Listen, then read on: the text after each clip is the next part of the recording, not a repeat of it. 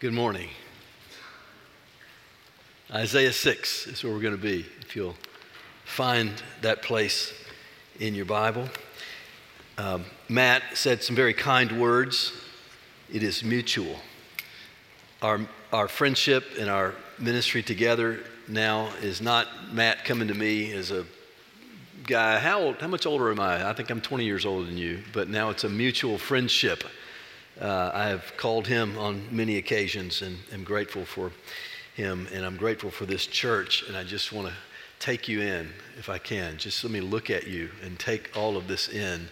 It is just so good to see you. Most of you I've never seen before, but many of you I've seen for a long time.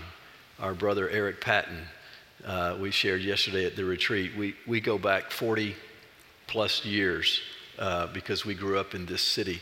It is so good to see you. Now, we're going to get to Isaiah 6, um, but I do want to ask you to pray for something. You have a prayer request for the week that I want to put before you, okay?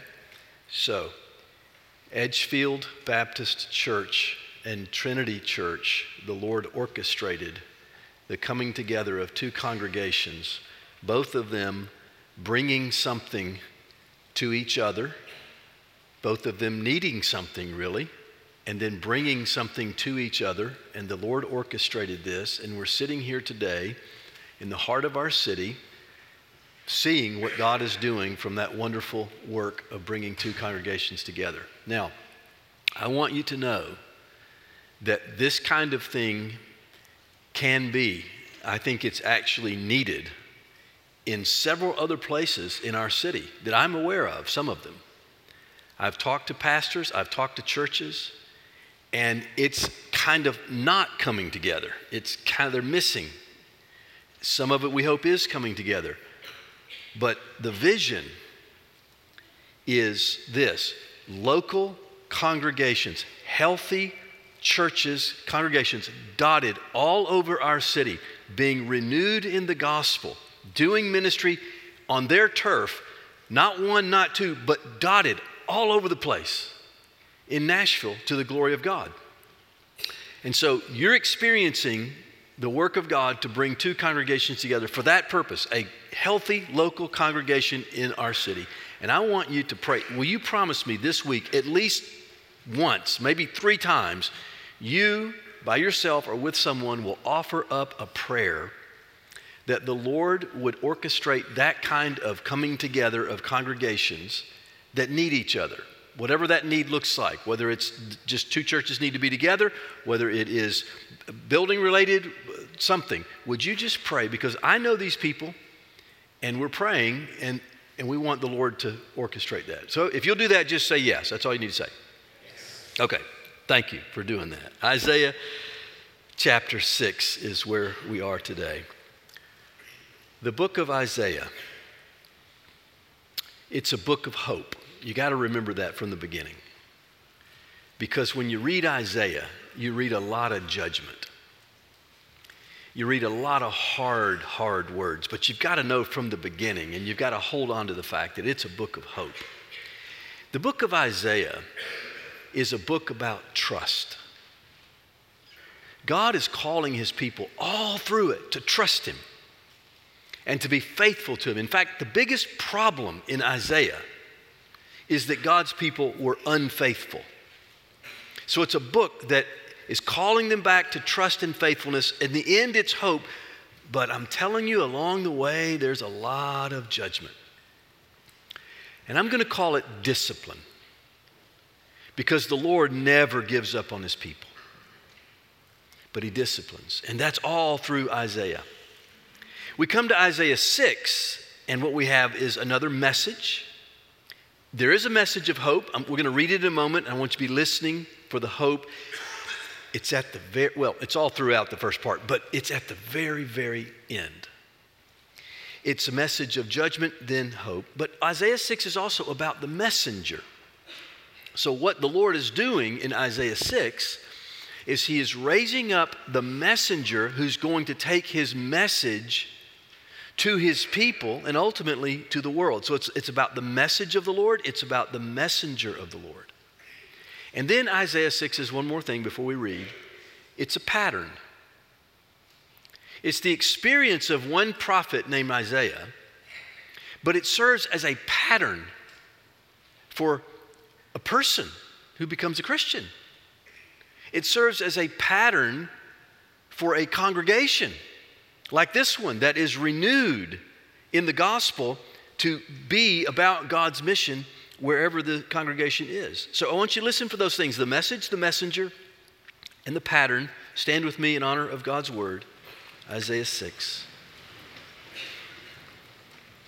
In the year that King Uzziah died, I saw the Lord sitting upon a throne, high and lifted up, and the train of his robe filled the temple. Above him stood the seraphim. Each had six wings. With two he covered his face, and with two he covered his feet, and with two he flew. One called to another and said, Holy, holy, holy is the Lord of hosts. The whole earth is full of his glory. And the foundations of the threshold shook at the voice of him who called, and the house was filled with smoke. And I said, Woe is me, for I am lost, for I am a man of unclean lips, and I dwell in the midst of a people of unclean lips. For my eyes have seen the King, the Lord of hosts. Then one of the seraphim flew to me, having in his hand a burning coal that he had taken with tongs from the altar. And he touched my mouth, and he said, Behold, this has touched your lips. Your guilt is taken away, and your sin atoned for. And I heard the voice of the Lord saying, Whom shall I send, and who will go for us? And then I said, Here I am, send me. And he said, Go and say to this people, Keep on hearing, but do not understand. Keep on seeing, but do not perceive. Make the heart of this people dull, and their ears heavy, and blind their eyes, lest they see with their eyes, and hear with their ears, and understand with their hearts, and turn and be healed. And then I said, How long, O Lord?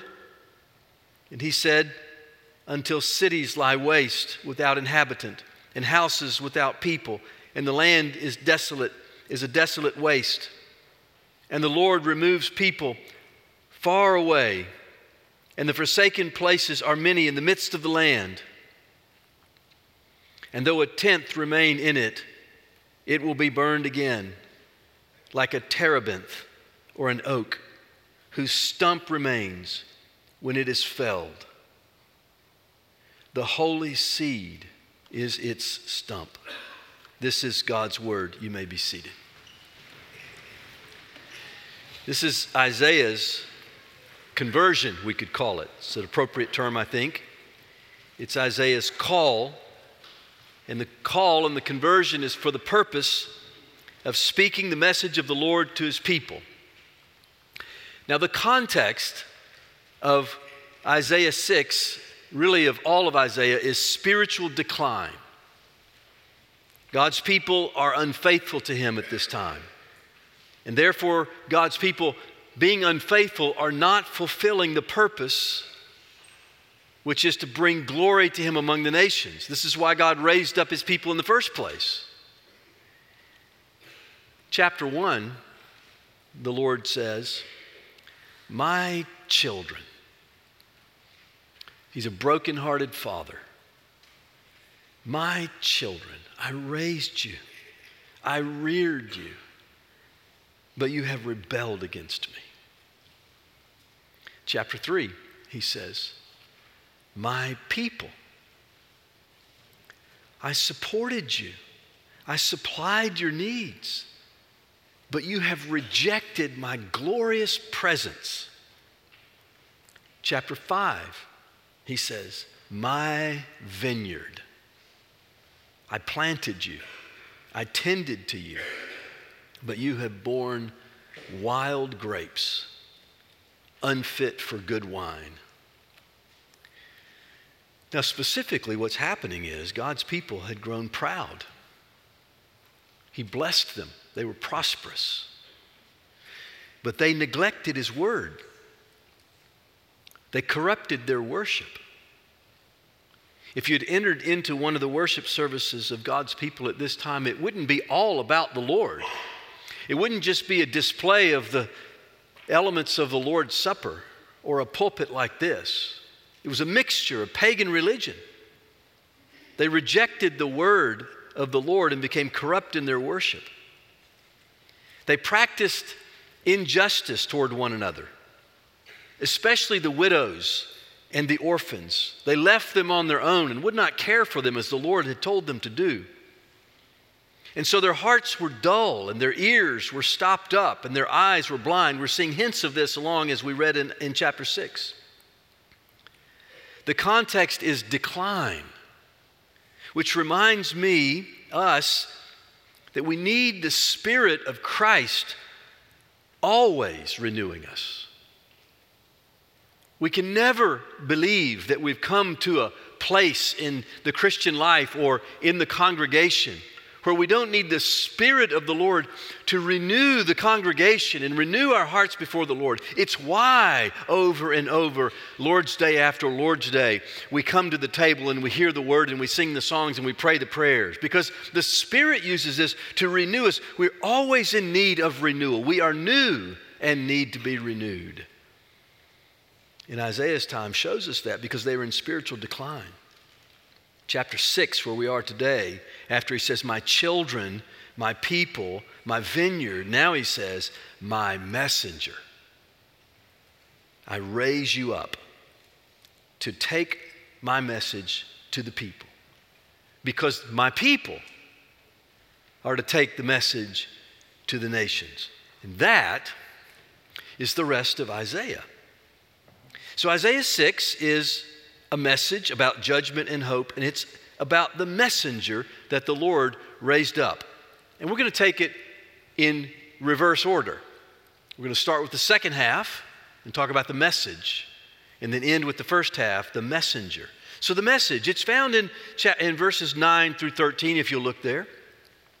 And he talks about how the, the people are going to keep on hearing, but they're not going to understand. What are they hearing? Now, remember, that the word of the Lord has already been spoken to these people at this point. In fact, for generations and centuries, since Moses, these people have heard the voice of the Lord. They've had the word of the Lord. And we could sum it up this way. Now, that's the law of God, and it's book after book and many words, but we could sum it up like this The Lord was saying to his people, Trust me and obey me. Everything he gave them to do was about trusting him and obeying him. If you read the Old Testament and you think these are just arbitrary laws, they're just, they're just, you know, plucked from air rules. What is God talking about here? No, every one of them is God's way of saying, trust me and obey me. Every one of them says, know me and love me. All of God's word to his people prior to Isaiah was about honoring the Lord and enjoying the covenant relationship with Him in the words of the Lord. These are the words that they have neglected. These are the words that they have rejected. And so in verse 9, that's the message, the word that they're going to keep on hearing and keep on seeing. But the message is it's a strange message if you were paying close attention, but look at it if you weren't. There at verse 9, you'll see how strange this is. Strange message because while hearing, they won't understand. While seeing, they will not perceive. Their hearts, their ears, their eyes would not see and comprehend and receive spiritual truth. They would not turn and repent and be healed. It's one of the worst states a person can be in. It is the worst state, not one of, it is the worst state a person can be in to not be able to perceive spiritual truth. We don't live by bread alone, but by every word that proceeds from the mouth of the Lord. And it's an awful state not to be able to perceive the words from the mouth of the Lord, the spiritual food. In fact, verse 10 is even stranger because you'll see there it says, make, that first word in the version I'm reading, make the heart of this people dull. The message is going to make them this way. It's an astounding and, an awakening statement. It's foreign to our ears that, that the message of the Lord would make us this way. What's happening? It's like Paul explained in Romans chapter 1. One of the aspects of God's judgment on people is when they reject Him and His Word, He gives them over to the hardness of their heart, and they only become harder. And then when the Word of God is preached, it has the effect of further hardening them, leading to their further rejection of Him without the intervening grace of God. Humans will not, cannot hear, see, understand, turn, and be healed. We need the grace of God. That's why we're praying for God's Spirit to work when we gather on the Lord's Day or when you are sharing the gospel with a friend. You're praying for the Spirit to work because the heart is already dull. God must work and His grace must be there. And it is, thank the Lord. So, verses 9 and 10 the message is Go and tell my people that they are under my judgment, and the judgment is seen in their continued spiritual dullness and decline. Verse 11 Isaiah wants to know how long. How long, Lord, am I going to have to preach this message that's only going to further harden their hearts? In verses 11 and 12, the Lord says, Until the discipline is complete. These verses describe what's coming, in Israel, coming for Israel and for Judah until the discipline is complete. What's coming for Israel and Judah is this the Assyrians, the Babylonians, are going to be used by God for discipline of this people to come in and take their cities and to take their people captive, which actually happened in history 720 ish, then again 568 BC. Read when you go home today, Second Kings, Second Chronicles, the second half of those two books, you'll read about this. In other words, captivity, exile is coming. This will be God's discipline upon this people for rejecting. That's how long he's going to have to do it until it happens. This message goes forth. Verse 13 the judgment is going to run its course. It's going to look like the judgment, the discipline of God on his people is going to be so strong, it's going to look like a total loss. A tenth will remain and it'll be burned again. It's going to look like a total loss. And you're thinking right now, okay, you started by saying Isaiah is a book of hope. When are we getting there? Right now. A tenth will remain. There will be a remnant kept by God's grace. And look what it says at the very end of verse 13 it will look like a single stump. It'll look like a single stump after a thorough clearing of a forest of God's people.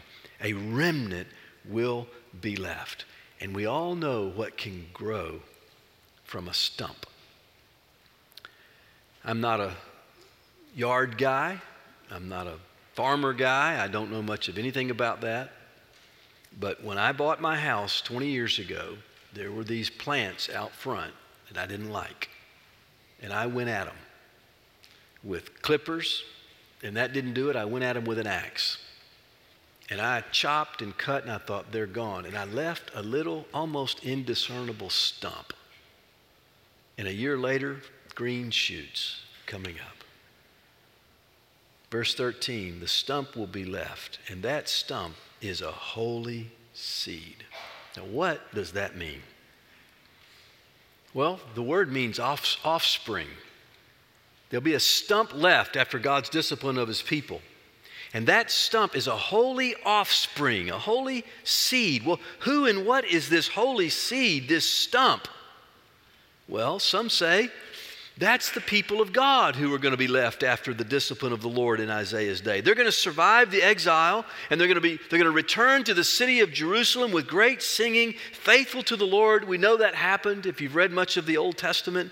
People like Ezra and Nehemiah during the exile they came back and In the exile, there were some faithful people while it was going on, like Daniel and Hananiah, Mishael, Azariah, Mordecai, Esther. These are all names in the Bible. These are people who are faithful. They are the remnant of God. They stayed true. Yes, they're a holy seed and offspring, from this stump that's left. But we can also see something else. This prophecy this is anticipating a Messiah a Savior who will come and save his people. This is the true holy seed of Israel. And I just say, don't separate the two. Because surely in history, God kept his people, like the ones we just mentioned, who were faithful to him, and he brought them back to, to the city, and they, they remained his people on this earth. And from this people came the Messiah, the Son of God, Jesus Christ. He is the holy seed, the stump. The word unfolds. And in the, as the word unfolds, we see light and we see the holy the seed. The holy seed is Jesus Christ. He grows, he remains, he's a, he's a vine, he says. He, from him grows a vineyard, his people, a church who are fruitful. And the message of Isaiah that Isaiah preached ends on this beautiful word of hope that a holy seed will come from this. Uh, like a stump, it'll grow. And here we are today, the recipients of that, and that's who we're preaching. We're preaching the message of the holy seed who came from this people, who's the Savior and the Messiah of the world. Verses 9 through 13. If, if you don't read until the very end, if you don't wait till the very last sentence, it can be very fatalistic, but it's not.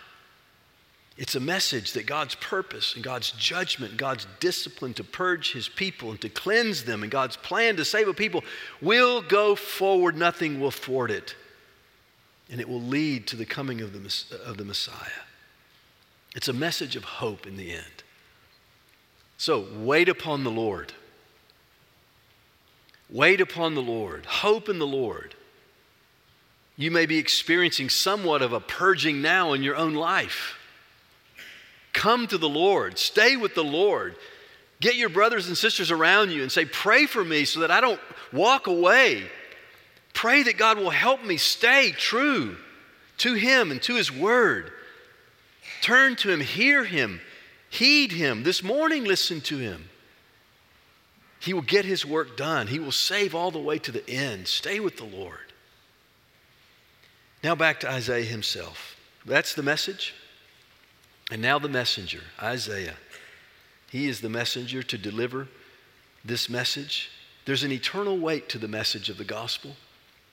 There's an eternal, there's a, there's a spiritual weight, there's a weight of glory to the message of Christ. And so God has to prepare the messenger.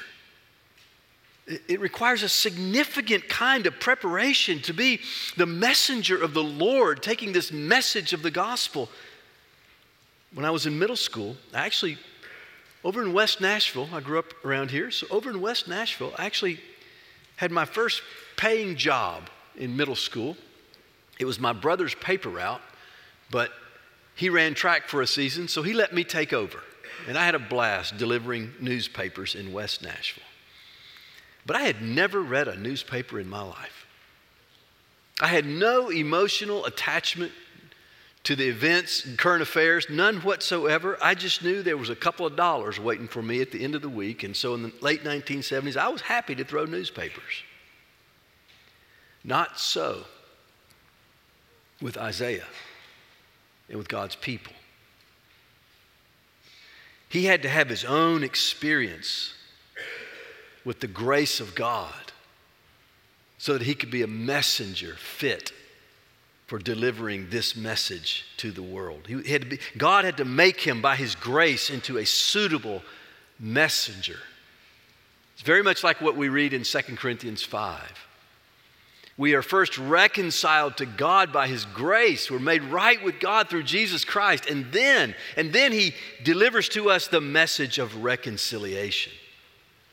And so Isaiah verses 1 through 9, the messenger is being prepared. This is Isaiah's experience, and it's a pattern.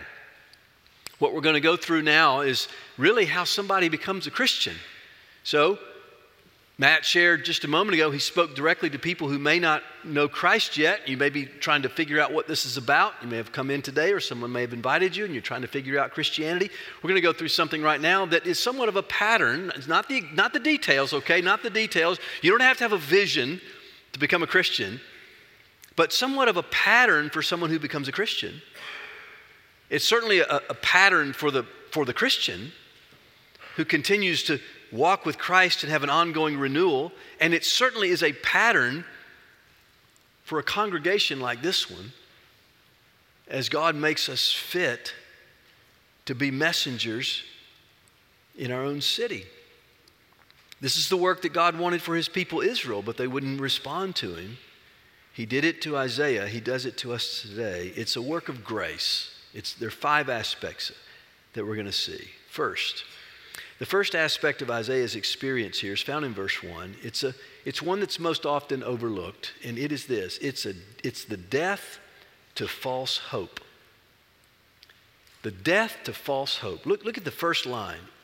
In the year that King Uzziah died. Well, who's King Uzziah?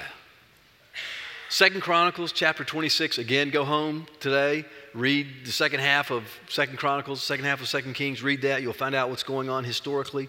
But King Uzziah was a pretty good king to start with.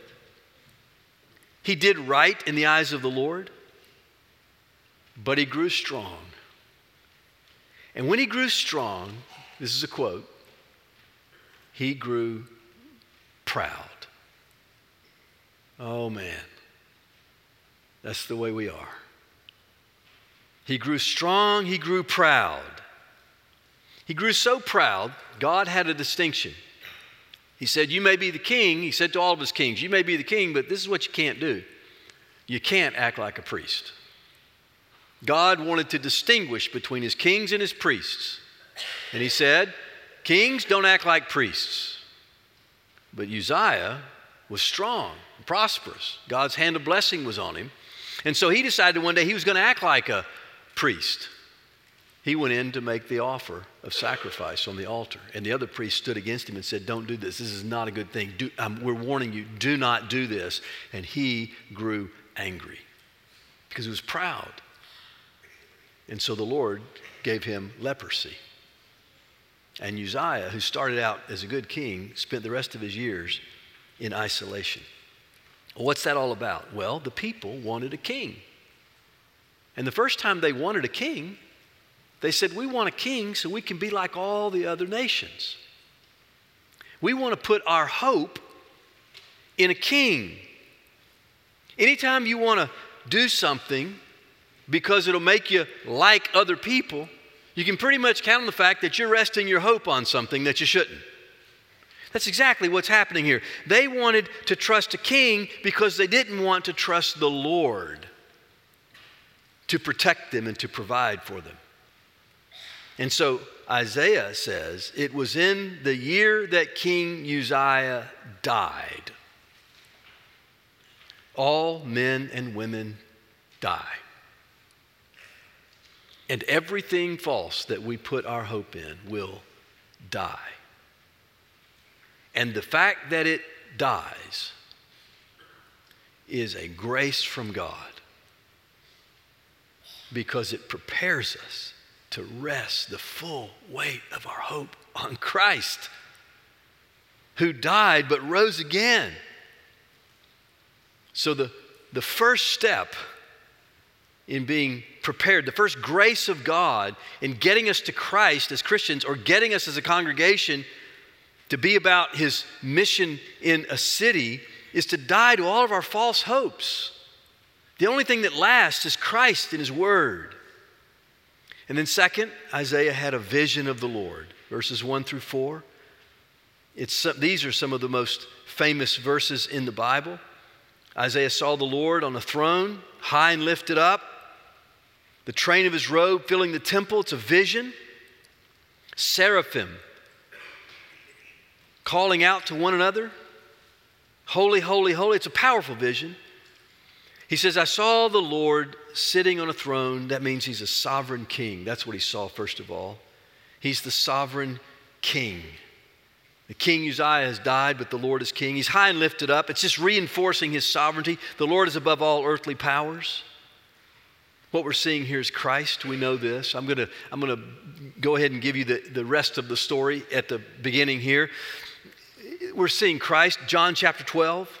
Isaiah 6 is quoted in John chapter 12, and John, the gospel writer, says that Isaiah said this because he saw ahead and he spoke of Christ. This is he's speaking, he's seeing Jesus Christ here. Second Corinthians chapter 4 in the New Testament says the glory of God is in the face of Christ. So when Isaiah sees the glory of the Lord filling the temple, he's seeing the Lord Christ. The book of Ephesians in the New Testament says Jesus Christ was raised from the dead and is seated in heaven on a throne far above all rule and authority and dominion in every name. Philippians chapter 2 says that Christ is exalted. He's been given a name that's above every name. He's been given the name Lord. He's the sovereign Lord. Colossians 3 says that Jesus has been raised and seated at the right hand of God. So as the story unfolds, we see that what Isaiah is seeing here, this vision of the holiness of God, he's, he's seeing the vision of Christ. In the temple, verses 1 and 3, the whole temple was filled, and the whole earth was full of the presence and the glory of the Lord. Isaiah has so much to say about these heavenly beings. They're called seraphim. They're, they actually mean, the word seraphim means the burning ones. They're on fire. They're on fire as they're, as they're proclaiming the glory of the Lord. And what they do communicates the very nature of God Himself to Isaiah. The vision of God has to be mediated by seraphim. God is so holy that Isaiah can't have direct contact with him. Because, because he's so holy, he couldn't live through that. It has to be mediated through the seraphim. And so the seraphim have six wings, and two, they cover their faces because, again, God is so holy that not even the heavenly beings can look directly upon the face of God. We finally, as the story unfolds, as the, as the word unfolds and the light comes, we finally can look into the face of Jesus Christ to see God, but not at this point. They can't do it. So they're covering their faces and they're covering their feet because God's holiness, the ground around God is so holy. They can't stand there without a covering. And they flew around and they called out, verse 3 Holy, holy, holy is the Lord of hosts. The whole earth is full of his glory. Volumes could be written about this.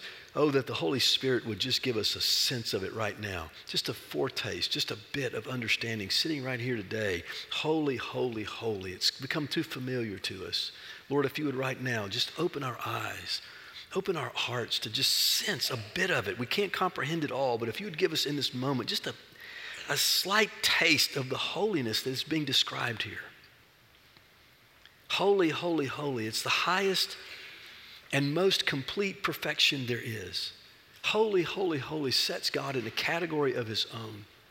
Holy, holy, holy keeps you from ever taking the Lord's name in vain. Holy, holy, holy keeps you from ever using his name cheaply. Holy, holy, holy awakens you Holy, holy, holy, the name of God. It does something when you see it. It touches you. It, it, it, transforms you. It means that He's perfect in all of His attributes. As A.W. Tozer said, all of everything that God is, is perfect. Every attribute of God, He's all of it. We, we don't even know how to comprehend God. We think that we can slice up God. We think God's a pie, a pie chart. That's what God is. He's like 15% love and maybe he's another 20% compassion. And no, God is 100% of everything God is. And everything that he is, all the, all the attributes of God, he is holy. That means perfect in every single one of them. He's perfect in all of his ways. He's morally perfect. He's just. He's right. He's pure. He's completely other. Wish I had an hour to keep going. Wish we could just keep describing him. I don't know how to do it. We don't know how to describe this. Have you tried? I, I, dare you this week take an hour. Just see if you can take a walk for an hour and say as many things as you can say about God to describe his holiness. It's impossible to describe it. Holy, holy, holy. He's holy of holies. I don't mean to say anything about anything negative about our own worship. I don't mean to say anything negative about our own preaching about our own words, about God's holiness. I don't mean to say anything negative about our responses to God when we worship. But we do see something here that is very real and it's also very unsettling. We see something here that's very uncomfortable. We see the effect of seeing and hearing about God's holiness and what it did to Isaiah. What did it do to Isaiah? That's the third part. The third work of God's grace, after we have false hope, uh, our hopes are dashed, and then we become, get to see just a small amount of the holiness of God. The third work of God's grace in our lives is the conviction of sin. Verse 5 I said, this is what I said after that. And just stop right there. What would you imagine he would say? Take, lift your eyes off the page.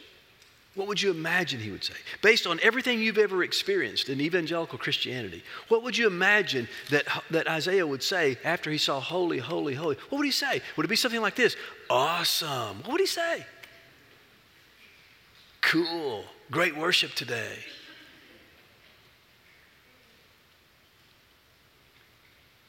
He said, Woe is me,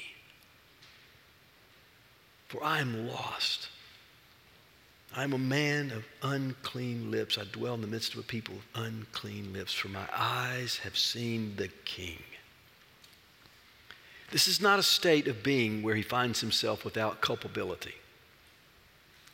There are those states. We can say, Woe, innocent victims of war, abuse, criminal activity, physical, mental conditions of disease. Things really do happen to us, you know. Things really do happen to us that we do not contribute to. There are, there are people on the receiving end of bad things, and they are not culpable. And you could say of those people, Woe. But that's not what Isaiah is talking about here. What he means is spiritually, morally, as he stands before God, he is aware of his own sin. What he means is, Woe is me, I am culpable in this moment. Isaiah is not a self righteous prophet who's pointing out the sins of others. We have way too much of that going on. Isaiah himself is a sinner. He is lost. He is unclean. Isaiah is not standing next to the people of Jerusalem comparing himself. Because if he did, he may not have drawn the conclusion that he is a sinner. He may have said, Oh Lord, I'm glad I'm not like those sinners. Isaiah is standing before the Lord, not the people, and he is seeing the holiness of God, not the unholiness of the people. And that's why he sees and he knows that he's undone. King Uzziah died. Verse 5 Isaiah has seen the king. And he says, Woe is me. Like the psalmist who said, Oh Lord, if you count our sins against us, who can stand? Or, Oh Lord, don't enter judgment with your servant, for no one is righteous before you. Or Paul, all have sinned and fall short of the glory of God. Or the tax collector, have mercy on me, a sinner or Peter in the boat with Jesus, Depart from me, for I'm a sinner. Or the Apostle Paul, Christ came into the world to save sinners, of whom I am the foremost. That's a reality for us all. We cannot cover up, we cannot make up. Stop running, stop ignoring, stop distracting yourself from this sense of your own sin. There's so much twisting of doctrine and so much shifting of morality and so much brokenness in relationships and so much deconstruction of the faith or of one's faith simply to avoid the feeling of woe is me. Come to terms with it. Because that too is a gift of grace. That sense of being undone before God is a gift of grace. Because it has an intention. It's designed by a loving Heavenly Father to move you somewhere, which is the next aspect of God's grace in Isaiah's life the cleansing of sin. Verse 6 Then one of the seraphim flew to me, having in his hand a burning coal that he had taken with tongs from the altar. And he touched my mouth and said, Behold, this has touched your lips, your guilt is taken away, your sin is atoned for. One of the seraphim flew to him because this, this gospel, this message, is brought by a messenger, a mediator, and it comes from God Himself because this is the initiative of God. Listen, we are not clawing our way back to God. God is taking the initiative to come to us. In fact, this very moment, this very moment, God is initiating in your life. This very moment, with the Word of God, He is coming to you with a message. The seraphim comes with a burning coal from the altar because this is a divine provision. No one is making up for his or her sin. No one can cover up his or her sin. That's not the way we get rid of it. What happens is the Lord Himself comes with a divine provision, this time in Isaiah's vision, a burning coal from the altar. And we know that Jesus Christ is God sent from God to deal with our sin and to bring to us this divine provision for the cleansing of our sins. And He touched His mouth. It's a divine application of this provision of forgiveness to Isaiah, and the Holy Spirit comes and touches our hearts to open them. And he says, Your guilt is taken away and your sin is, is atoned for. This is a divine verdict. This is, this is from the mouth of God when he says, I declare you, I declare you forgiven. It's a divine substitute where Jesus Christ steps in our place and bore the wrath of God in our place, and also declared us with his own righteousness so that we can stand before God clean. The word unfolds and the light comes. Isaiah is going to tell us later. This is, this, is, this is Jesus himself, the one, Isaiah 53, who was pierced for our transgressions, crushed for our iniquity. He is our guilt offering, he bore our sin. In Romans 3, he's called a propitiation. It's that big word. I don't know if you, surely you've learned it somewhere along the way, but maybe this is the first time you're at church or you're new to church, you've never heard this. Propitiation. It's a beautiful word. Someone said, Scott, you shouldn't, or not just Scott, preachers, you shouldn't use big theological terms people don't understand. I say, no, use the big theological terms that people don't understand. Just explain them. Propitiation, it's one of the most beautiful words in the world. It means that you and I are sinners. And we are under the wrath of God for our sin. And Jesus Christ is the propitiation in, in two ways. He is the one who goes to the cross and bears the wrath of God against our sin. It's an atoning sacrifice. That's what the word actually means. It's an atoning sacrifice. He sacrificed his body to bear the wrath of God against our sin in his own body, and therefore setting us free. That's the second aspect of propitiation. He is setting us free, forgiven and clean and righteous before God so that we can live with Him. It's beautiful. This is Jesus. It's 2 Corinthians 5:21. He became sin on our behalf that we might become the righteousness of God. It's 1 Peter 3. He suffered for our sin we, the unrighteous, they might bring us to God. This is the gospel. This comes from the Holy Seed. This is why, the, this is why Isaiah 6 ends with hope. The Holy Seed, Jesus, has done this for us. Do you believe this? Do you believe this? Will you receive this? That's the only hope of being right with God. It's the joy of your soul. It's the only way you can get out of bed every single morning and have any sense of peace is to know that your sins are atoned for, that Christ covered them do you have these moments in your life when this became real to you? Not only my own conversion, but I was listening to a testimony one years, decades ago. I wrote these words to a song right here in my notes because, it, because I can't get this out of my head. Whenever I, whenever I think about the power of the gospel to cleanse a heart, decades ago, I was, I was sitting in a, a church meeting and a choir came. It was the most unlikely choir you'd ever seen. Almost every person in that choir was a, was a felon, formerly incarcerated. And they stood up to sing. And you know, what are they, what are you going to sing? You're an ex incarcerated born again, person who knows that you've got every reason to have to hang your head low because of what you've done in your life, but now you've got every reason to hang your head high because you've been cleansed by Christ. And they started singing this song. I couldn't shake it. It's, a, it's, a, it's an old song. Don't look it up. You'll, you'll laugh. You'll say that's an outdated tune, and I don't care because it's just absolutely beautiful words. Oh, be glad, be glad. Every debt that you ever had has been paid up in full by the grace of the Lord. Oh, be glad, be glad, be glad. I can't shake it. I kind of want to sing it. But we have a rule at my church the preacher doesn't sing, the singer doesn't preach, but the preacher doesn't sing. But do you believe that? Are you glad? Be glad.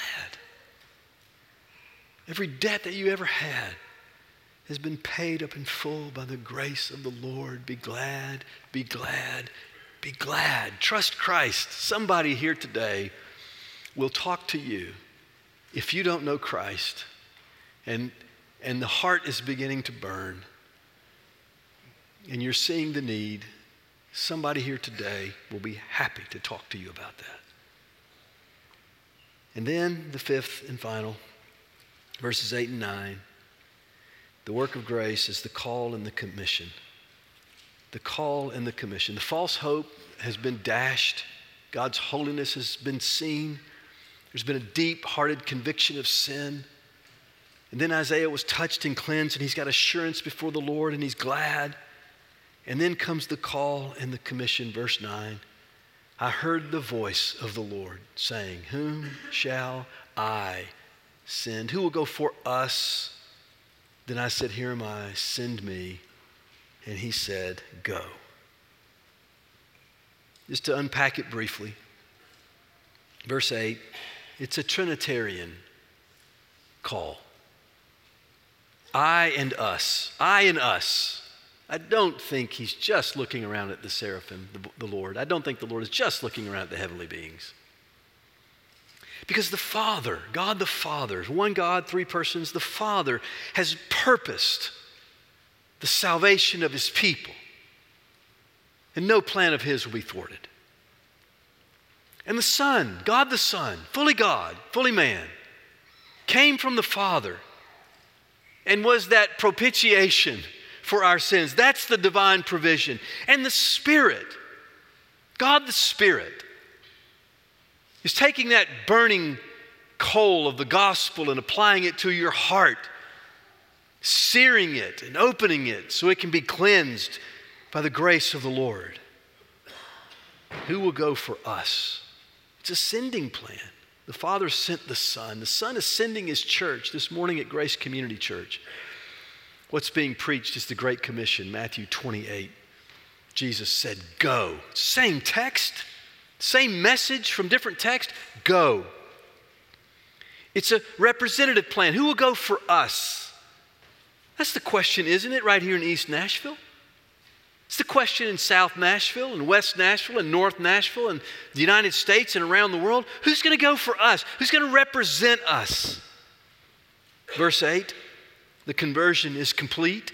Isaiah says, here I am, send me. There's the evidence of grace. What is the evidence of grace? That a man, a woman, a congregation can go from woe is me to send me. A saving, transforming grace of God. It's real, it's evident in Christians, it's evident in congregations. The reborn, converted Christian, the renewed and being renewed congregation says, Send us, send me. And it all happens by the transforming grace of God. Have you lost any hope lately? I hope so, if it means you'll turn to Christ. Do you see the holiness of God? In some way, has it caused you to see your own sin and be convicted of it? Will you open up your heart, your mind, to the cleansing work of Jesus Christ? And then, as it happens in that work of grace, is there. May it lead this congregation to say, Send me. God loves you. God has you here sovereignly by His grace for His purposes. You belong here. Edgefield Church. His Spirit is in you. His Spirit is with you. Jesus is with you. He will not leave you or forsake you. He'll be with you unto the ends of the earth. You've got His Word. You've got each other. You've got the Spirit. What else do you need? You're planted right here. May God in His grace continue, continue to bring renewal, that you would be the send me congregation and that there will be more of you dotted throughout East Nashville and South and West and North around this city. More of us dotted around, moving from woe is me to send me by the beautiful work of God's grace. Father in heaven, we pray you'd make it so. Cause the word today to land in the way that you intend. It's amazing the work you can do as one God who can see the multitude of thoughts and feelings in every heart in this room at one time. Only you can do that, and only you can minister in that way. And so we ask you to do it in the name of Jesus. Amen.